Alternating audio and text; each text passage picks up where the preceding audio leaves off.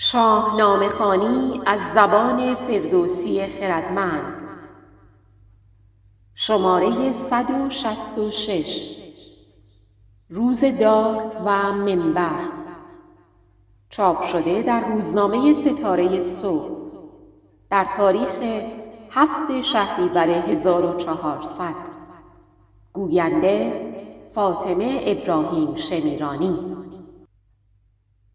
در نخستین روز رویارویی سهراب و رستم نبرد تا آنجا پا به پاست که در پایان هر دو را درمانده و نالان می‌بینیم و زمین آنچنان بر آنان تنگ می شود که هر یک آهنگ لشکر دیگر می کند و حمله به انجمن جایگزین جنگ تن به تن می شود.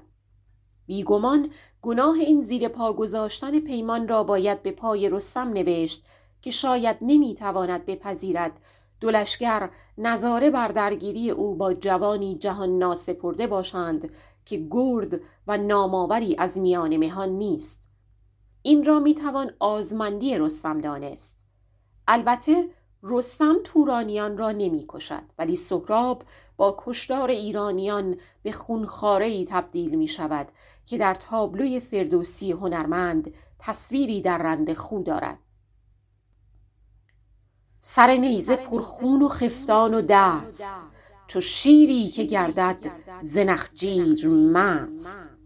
از چنگ و دندان این شیر مست خون ایرانیان می چکد و بر پایه گزارش گیو که می‌گوید شدند از دلیران بسی جنگ جوی جان بسیاری را می‌گیرد ولی ایرانیان که در نبود رستم توان جنگ تن به تن با این جوان تورانی را ندارند باز هم آین پیشین را درباره جنگ تن به تن نگه می‌دارند و به شکل گروه و انجمن بر سر او نمیریزند بلکه تنها سپاهیان ساده را در برابرش می‌گذارند تا دامنه تاخت و تازش محدود شود در آن لشکر نیز به گزارش هومان تورانیان از جای نمی جنبند و به آورد نمی گردند. ولی سهراب که با دیدن نیزه و خفتان بدون خون رستم پی می‌برد که او از دلیران توران کسی را تباه نکرده است بی هیچ پوزشی تنها گناه رستم را بازگو می کند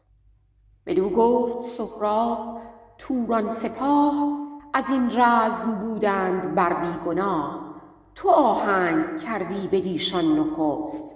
کسی با تو پیکار و کینه نجست.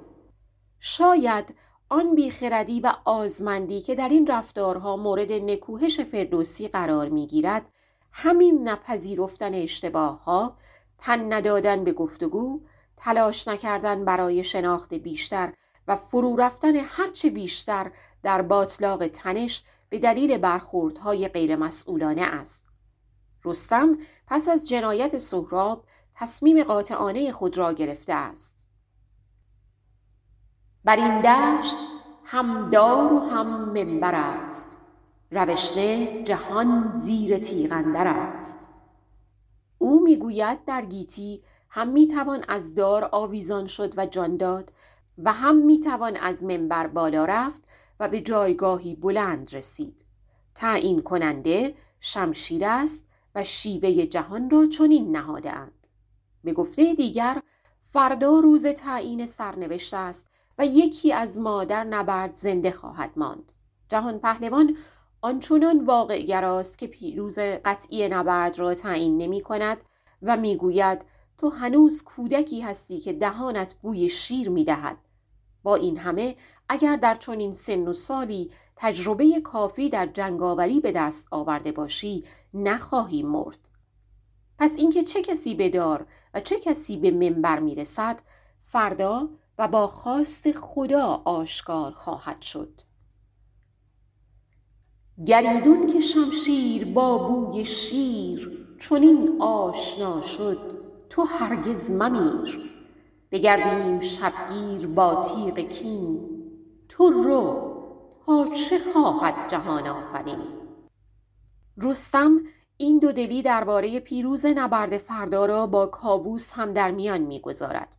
پهلوان پیر آنچنان مسئولانه رفتار می کند که با وجود خستگی و گرسنگی فراوان نخست گزارش گیو را می گیرد سپس به کاووس گزارش می دهد و تنها پس از اینهاست که به لشکرگاه خود نزد برادرش می رود.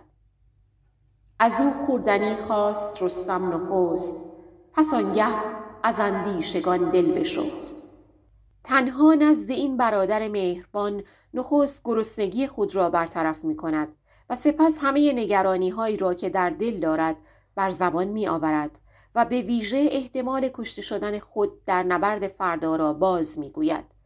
ولی رفتارهای سهراب همچنان و به ناگزیر دوگانه است. او برادر یا خیشاوندی ندارد که نزدش دل از اندیشگان بشوید. زند رزم کشته شده و هومان و بارمان هم تنها برای فریب دادن سهراب همراهش آمدند. با این همه پهلوان جوان به ناگزیر از هومان گزارش می‌گیرد. او می‌فهمد اشتباه بزرگی کرده و دستش به خون مردمی که با آنان پیوند دارد آلوده شده است. او غمگین است و می‌فهمد که فردا روز سرنوشت است.